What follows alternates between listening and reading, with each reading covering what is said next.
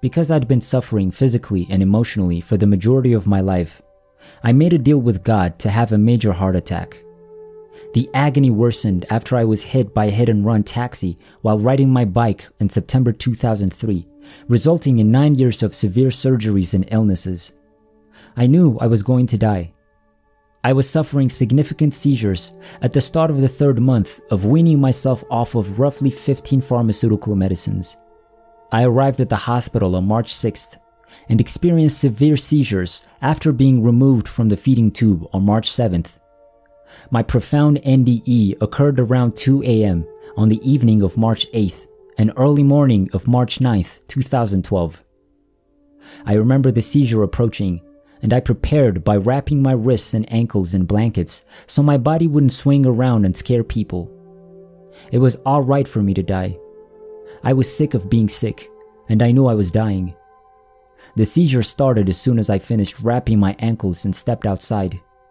I'm in a short emptiness, filled with what appears to be silver gray, very light gray. Then I notice I'm standing on something other than earth. I'm aware that I've crossed over to the other side. The diamond like ground enchants me with what appears to be quartz crystal, white marble, and even something that appears to be see through glass. The majority of the ground was covered in projecting diamonds that stood tall, smooth, and glistened so brightly that I couldn't take my gaze away from it. I looked up to see what else was there, being the naturally inquisitive person that I am.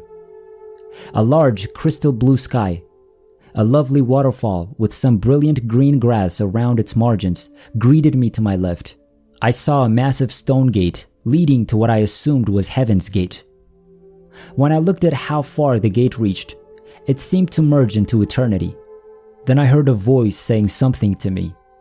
It was the sound of both an authoritative boom and tender, loving warmth. You are here because you have visited me frequently, it said. I knew right away that all of my prayers had been answered. I prayed regularly as a child, adolescent, and teen suffering from terrible physical and emotional abuse, as well as melancholy. I was in heaven, in a garden at the foot of the entry gate. My body was running a high temperature on this particular day, and I had been iced multiple times in the hospital to bring it down. I saw the gate to heaven and the narrow golden carved path that led to it in my NDE. I noticed the distinct ground beneath the path that wasn't the enormous diamond like ground I was standing on. An angel lifted me up by the back of my body and carried me to the waterfall. I was at the base of the waterfall. My left little finger made the most minuscule contacts with the water that wasn't really water. It appeared to be gel, with diamond like colors emitted from it. My fever left my body almost instantly. This angel then scooped me up and returned me to where I was standing. To my right, I noticed my maternal grandmother, she was there with three other relatives I recognized my paternal grandmother, and three relatives on my father's side, who I recognized are on my left. My father appeared to want my attention and shifted from the maternal to the paternal side. Nobody was smiling, and I was afraid that God would punish me severely. I'll take it. I'm in the garden, and I'll accept any judgment and accept all of my sins as a choice I made when I might have done better. Perhaps God will comprehend what I went through while I was living.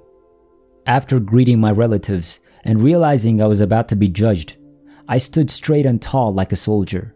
A massive orb of the glistening eye of God was hovering in front of me. It was enormous and glistened with diamond and dazzling white light. I am prepared, I declared. I know I said some hurtful things. You may now pass judgment on me. Be still, said the massive orb of light, the gleaming eye of God.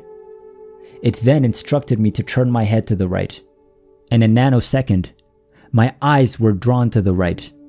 I observed blue human like beings with golden auras emanating from their heads, shoulders, and bodies. I immediately assumed that we had all died at the same time and that I was keeping people waiting in line to be judged. This episode is brought to you by Shopify. Whether you're selling a little or a lot, Shopify helps you do your thing, however you cha-ching. From the launch your online shop stage all the way to the we just hit a million orders stage. No matter what stage you're in, Shopify's there to help you grow.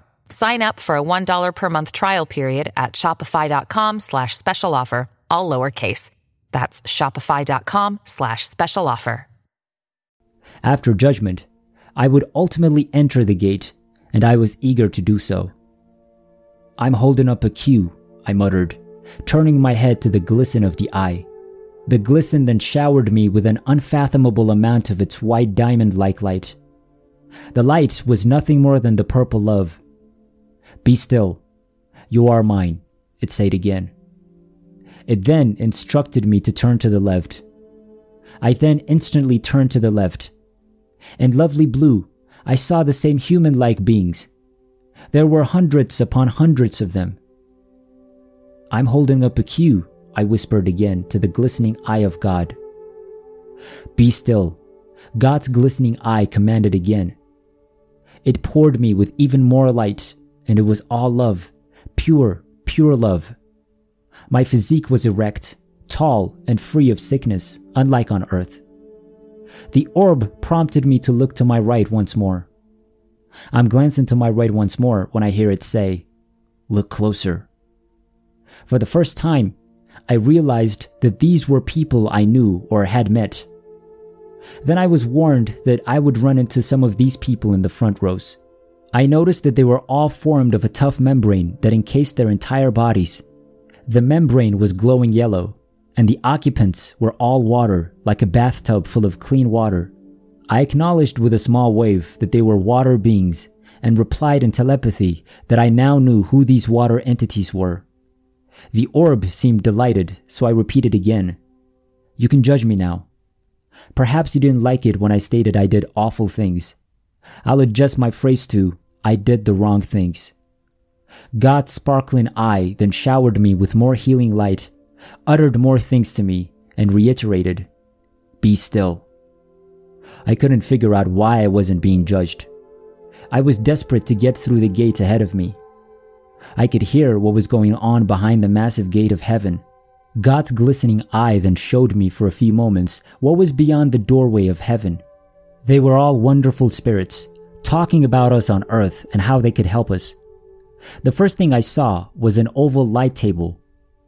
Because I heard comments like, she and he require, and we have this in place for her and him, I assumed these people were discussing persons. The next table was larger, and those souls spoke in such a way that I assumed they were assisting groups.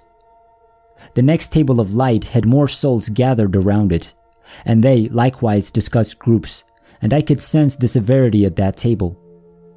All I wanted was to start walking into heaven and doing whatever work was waiting for me.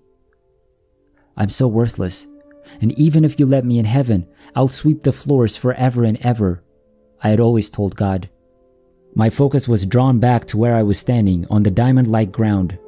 Despite everything I've seen, I still tell the glistening eye of God, I'm taking up time, and some want to communicate with you.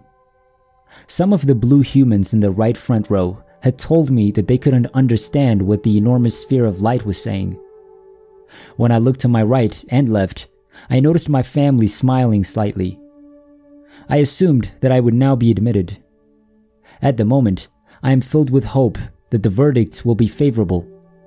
When I started traveling down that little golden path toward the gate to heaven, I could hear my relatives telling me that I was alright through telepathy and eye contact. The massive white orb of the glistening eye of God suddenly dims, and a massive golden yellow sphere emerges from its right. I immediately recognize it as Jesus' light. I'm showered in this golden yellow light, and I'm being healed healed, and healed some more. I am unable to speak. It says, I love you. Its rays caressed my skin, and I imagined myself being propelled up those rays. They touched me, and the golden yellow sphere reverted to the first gigantic white orb, God's glistening eye. Then a stone ledge appeared from the sky, and I was shown a moving art drawing of my life. Then there was more. I was going over my life. The drawings in which I was moving demonstrated that I was kind to people at various stages of my life. The earliest moving drawing was of me when I was approximately two years old, chasing a butterfly that was tormenting me. I was laughing and having a good time with this butterfly. I was in a park wearing a pinafore edged dress and running around like a small kid. I look at my maternal and paternal grandmothers. They're smiling a little more now, and I'm feeling as prepared as I can be. I felt both of my grandparents lift their arms and gently guide me down the golden road. Everything fades into a void like second, save for a silver gray essence of some kind. I looked up and saw God's beautiful white gleaming eye once more. I watched it slowly fly out into space, like a balloon. It tells me one last thing, which I hear audibly, like a normal person saying, Keep doing what you've been doing. I was convinced. It indicated I'd done an excellent job of being a passed over soul. It vanishes as I pursue all of its light. I see it as it fully disappears, and I'm staring at the ceiling of my hospital room. I immediately sensed two diametrically opposed human emotions. They were diametrically opposing, which I had never experienced or had forgotten if I had. These were feelings of profound anguish that I'd been admitted into heaven's garden and was in joy. It was a new kind of joy that I'd never felt before in my life. I realized I had just witnessed something spectacular and extraordinary.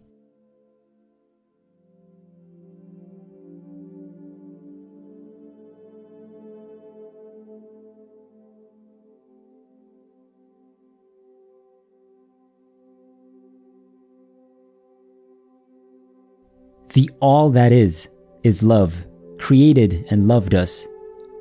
I spent the next few weeks informing everyone I knew what had transpired. I haven't stopped talking about my near death experience.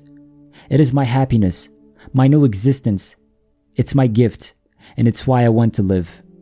Simply to tell the tale of how God, the all that is, is love, created and loved us.